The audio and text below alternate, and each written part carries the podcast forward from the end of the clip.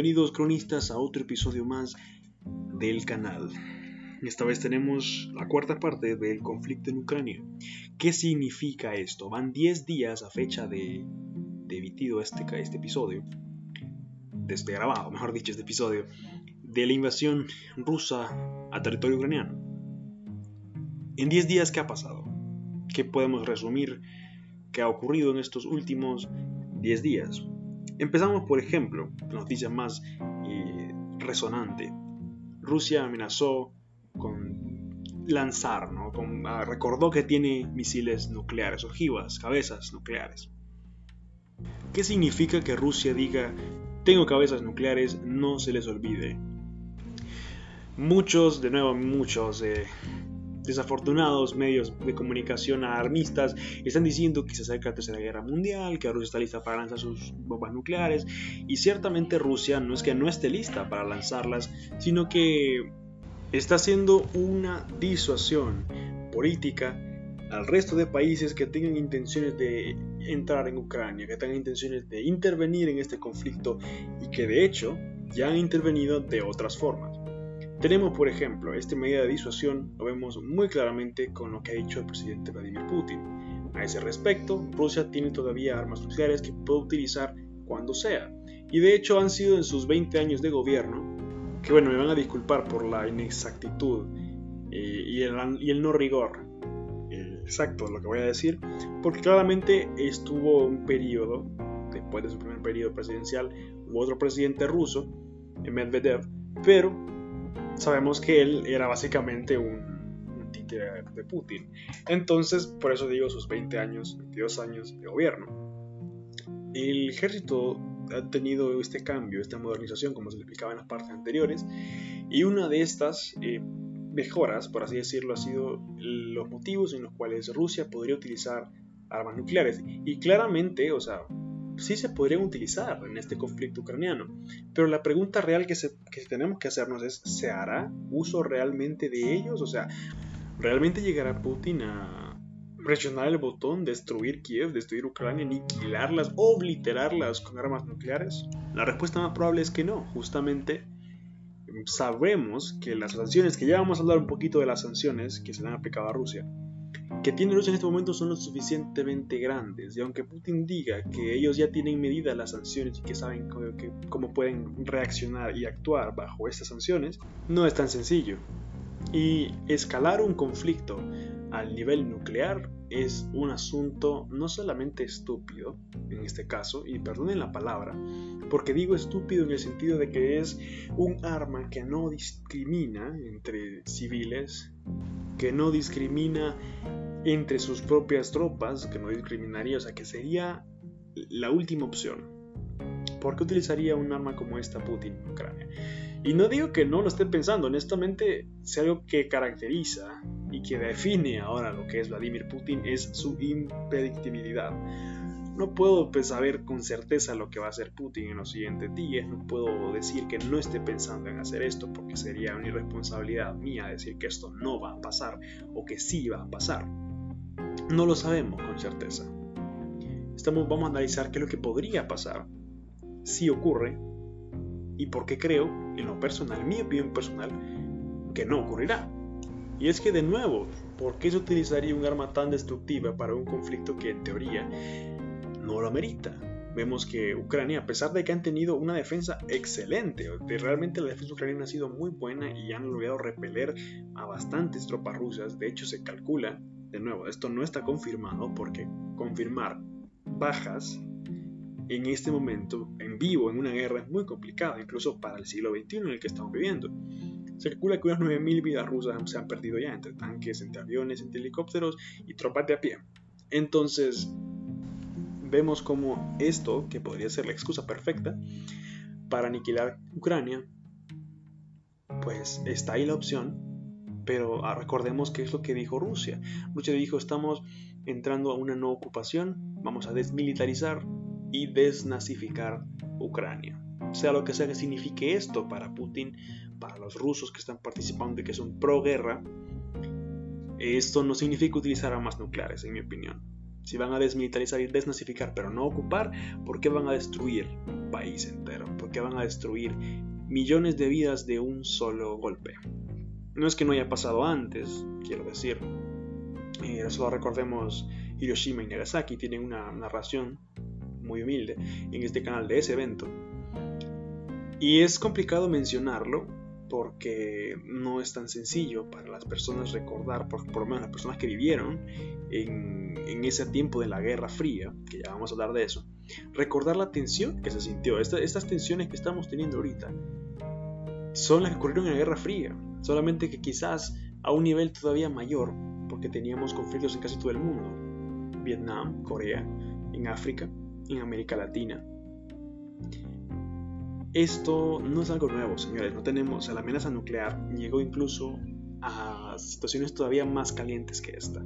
Ya lo mencionamos la vez pasada, la crisis de misiles cubanos, por ejemplo. Eso fue el momento, creo que clave, el momento, el punto de inflexión realmente de la Tercera Guerra Mundial hasta el momento. Entonces, si creo que Rusia utilizará armas nucleares, no, no creo que lo haga, porque no vale la pena, porque Rusia sabe que así como está en este momento no le conviene siquiera seguir escalando. Y de hecho ya se ha comenzado un proceso de negociación. Podrá ser para algunos una pantomima, podrá ser para otros, eh, una farsa, por ejemplo. Podrá ser para otros un verdadero y un noble intento de negociar por parte de ambas partes. Pero sea como sea, de que se ha comenzado la negociación, se ha comenzado. y es importante mencionar también que dentro de la opción nuclear, recordemos, acarrearía no solamente más sanciones a Rusia, sino una verdadera escalada del conflicto a un punto eh, sin retorno. No me refiero a una guerra mundial, me refiero a que habrían millones de vidas que habrían desaparecido, millones de vidas muertas, básicamente. Y perdonen por la redundancia de todo esto, pero a pesar de que estas muertes sean una opción, que las muertes que están ya ocurridas, que de nuevo, es muy difícil decir cuántas son. Algunos me dicen que son 7.000 civiles, otros dicen que son 9.000, o sea, otros dicen que son más todavía. Es difícil ahorita tener una cifra real concreta, realmente. ¿De dónde podemos conseguir cifras confiables? Del Ministerio eh, Ucraniano, perdón, de, defensa, ¿no? Eh, varios noticieros que ustedes sepan y que por su conocida reputación eh, sean imparciales para este tipo de temáticas. Porque eso es lo importante realmente, tenemos que fijarnos en la imparcialidad, porque eso define la calidad de lo que estamos escuchando, viendo o, a dicho fin, consumiendo de información. Y bien, eh, otras cosas que han pasado, aparte de la amenaza nuclear, ¿no? Amenazas radioactivas, y esto no porque se hayan realizado, sino porque la imprudencia de ambas partes, y esto no, no solamente lo digo por Rusia, lo digo por Ucrania también, ¿cómo, cómo se pueden poner a pensar? Que se va a hacer una, una batalla cerca de una central nuclear. O que, por ejemplo, yo no digo que se tiene que rendir, obviamente, el ejército ucraniano, porque no es el punto, no te vas a rendir ante un ejército invasor. Pero tenemos una planta nuclear en la región de Zaporizhia. Esta región contiene la planta nuclear más grande de toda Europa. Y esta planta nuclear recibió un ataque de misiles, se incendió una parte de la, de la planta y a pesar de que afortunadamente no llegó a más, se logró controlar el incendio y no se detectaron básicamente niveles de radiación más allá de lo normal y al final, a fin de cuentas el ejército ruso tiene control de esta planta nuclear, sigue llamándome poderosamente la atención y el descuido a ese tipo de cosas. Imagínense que ese fuego, obviamente la planta no va a explotar como Chernobyl, esta es una, una muy, muy, muy gran, grande, grandísima, por no decirlo de otra forma enorme confusión que tiene la gente. Las plantas nucleares no explotan, señores. Chernobyl explotó por una serie de mala calidad, de poca supervisión y una serie de eventos que, bueno, ustedes pueden de hecho escuchar en una de nuestras primeras narraciones aquí en el canal donde explicamos qué pasó en Chernobyl, por qué pasó y bueno, no voy a seguir promocionando ese episodio porque ahí está, pueden verlo y escucharlo. Y bueno, Chernobyl no es el, resto de accidentes nucleares. Fukushima también hubo una explosión, eh, más o menos, pero hubo, esto fue por un accidente natural, por el terremoto tsunami que ocurrió ahí en Japón. Y aún así vemos que el ser humano le encanta jugar con la muerte y deciden lanzar misiles ahí cerca. Ya sea un error de cálculo, ya haya sido un accidente, haya sido lo que haya sido, eso es imperdonable. El nivel de peligro que ese fuego hubiera llegado a la cámara central no hubiera explotado, no, pero hubiera liberado mucha radiación, hubiera dañado la estructura y ese material radioactivo que estaba dentro de la planta nuclear podría haber quedado expuesto al aire, haber contaminado no solamente la región de Ucrania, Bielorrusia, Rusia, sino el resto de Europa, así como lo hizo Chernobyl. Eso es muy, muy eh, difícil de, realmente escuchar, porque como en serio está pasando esto, este nivel de, descuido, este nivel de, de inmadurez, para serlo honesto, ¿no? Porque no vamos a justificar una guerra, pero si están en una guerra, por lo menos tengan cuidado de no dispararle a una planta nuclear, para no matar a media Europa. Pero bueno, ¿qué otras noticias tenemos? Según Naciones Unidas, 1.2 millones de ucranianos han salido, han migrado, se consideran refugiados ahora fuera de, Ucrania en Europa. ¿Qué significa esto? Más crisis de refugiados, más crisis de migrantes, como si no tuvieran ya suficiente. No lo digo esto en mal plan, repito, no lo digo esto en mal plan, lo digo porque es así. Como si no tuvieran suficientes migrantes por la situación en Siria, por la situación en Afganistán, por la situación en Palestina. Y ahora le viene situación en Ucrania. Es realmente triste porque muchas personas dejaron, obviamente, no porque quisieran irse. Muchas personas, he visto muchos videos de personas llorando, dejando su casa, dejando sus vidas. Imagínense que el día de mañana les digan, váyanse o los van a matar. Váyanse o los van a matar y van a matarle a, usted, a sus papás, a sus hijos, a sus nietos. Eso, es lo que está viviendo la gente de Ucrania ahorita. Y es normal que busquen salir de ese país, es, de hecho lo más viable, lo más humano. Y lo más humano por parte de los demás es aceptarlos. Polonia ha recibido más de 700.000 inmigrantes eh, ucranianos en estos 10 días, reubicándolos, dándoles alimentos. Mientras que en las regiones ocupadas, por ejemplo, sea por las afueras de Mariupol, ya vamos a hablar de esta ciudad, el ejército ruso está dando comida. Se está presentando como el ejército salvador ¿Por qué? Porque esto es parte de su narrativa, de militarización, desnazificación, pero no ocupación. Entonces es la narrativa que se está manejando. Tenemos migrantes por un lado que están dejando todo atrás, niños traumatizados, ancianos que ya vivieron esto en su antigüedad. La guerra de Afganistán soviética en el 86. Eso ya lo vivieron. Hubieron ucranianos ahí peleando. Y ahora son ellos los que son atacados por el ejército ruso y son ellos los que se ven obligados a salir de sus casas emigrar a otro país porque no pueden vivir en Ucrania, porque Ucrania en este momento es un infierno. Pero Ucrania no es el único infierno en la Tierra. Ni lo será. Rusia se está convirtiendo en un país desolado. Miles de empresas están saliendo, cientos de empresas están saliendo de Rusia. Las sanciones que le están aplicando, que de hecho, en una histórica sesión de emergencia de la Asamblea General de las Naciones Unidas, máximo órgano de este organismo internacional, después de 40 años, sino que hubiese ocurrido una sesión de, este, de esta naturaleza, ocurre de nuevo. Y una votación para aprobar una resolución que condenase los actos en Ucrania, que animase los actos ocurridos en Ucrania, la invasión en general y que animase a los estados a actuar, a aplicar sanciones, a cortar lazos. Ese tipo de cosas fueron lo que se aprobó en las Naciones Unidas. ¿Y cómo se aprobó después de dos, tres días de, de, de discusión como tal? Esta asamblea ah, hace una votación y se aprueba la resolución después de históricas e increíbles participaciones por parte de Alemania y de Ucrania. De países así de relevantes en el tema, países no tanto, que no son relevantes, pero igual tienen voz y voto y que se pronunciaron en contra. 141 países votaron a favor de esta resolución, 35 se abstuvieron, entre ellos China, por ejemplo, y solamente 5 votaron en contra, que entre ellos se encontraba Rusia, Siria y toda esa camarilla. Pero uno esperaría que, por ejemplo, China e Irán pues, se pronunciaran en contra de esto, pero no lo hicieron, se pronunciaron o se abstuvieron. No, no estuvieron ahí en la votación o se abstuvieron de votar, como fue el caso de China. ¿Por qué habrá hecho China esto? ¿Por qué se habrá abstenido de votar? Quizás para no cortar esos lazos comerciales con el resto del mundo o para no darse tanto color, como decimos coloquialmente aquí, de que está, de que está apoyando a Rusia pero que no lo está haciendo abiertamente para evitar justamente ser repudiado por completo en la comunidad internacional. ¿Qué implica que se haya aprobado esta resolución? Que varios países condenan a Rusia por lo que está haciendo y que van a aplicar sanciones. Se le está aplicando sanciones como quitar a bancos rusos del sistema SWIFT. ¿Qué significa esto? Que la banca rusa va a estar mucho peor. De por sí la economía rusa no es muy fuerte y va a estar mucho peor ahora se han enfocado bastantes sanciones a los oligarcas rusos, que son los que manejan la mayoría de corporaciones rusas, las que venden, por ejemplo, el gas, las que venden petróleo, zinc y níquel que vende Rusia al resto del mundo.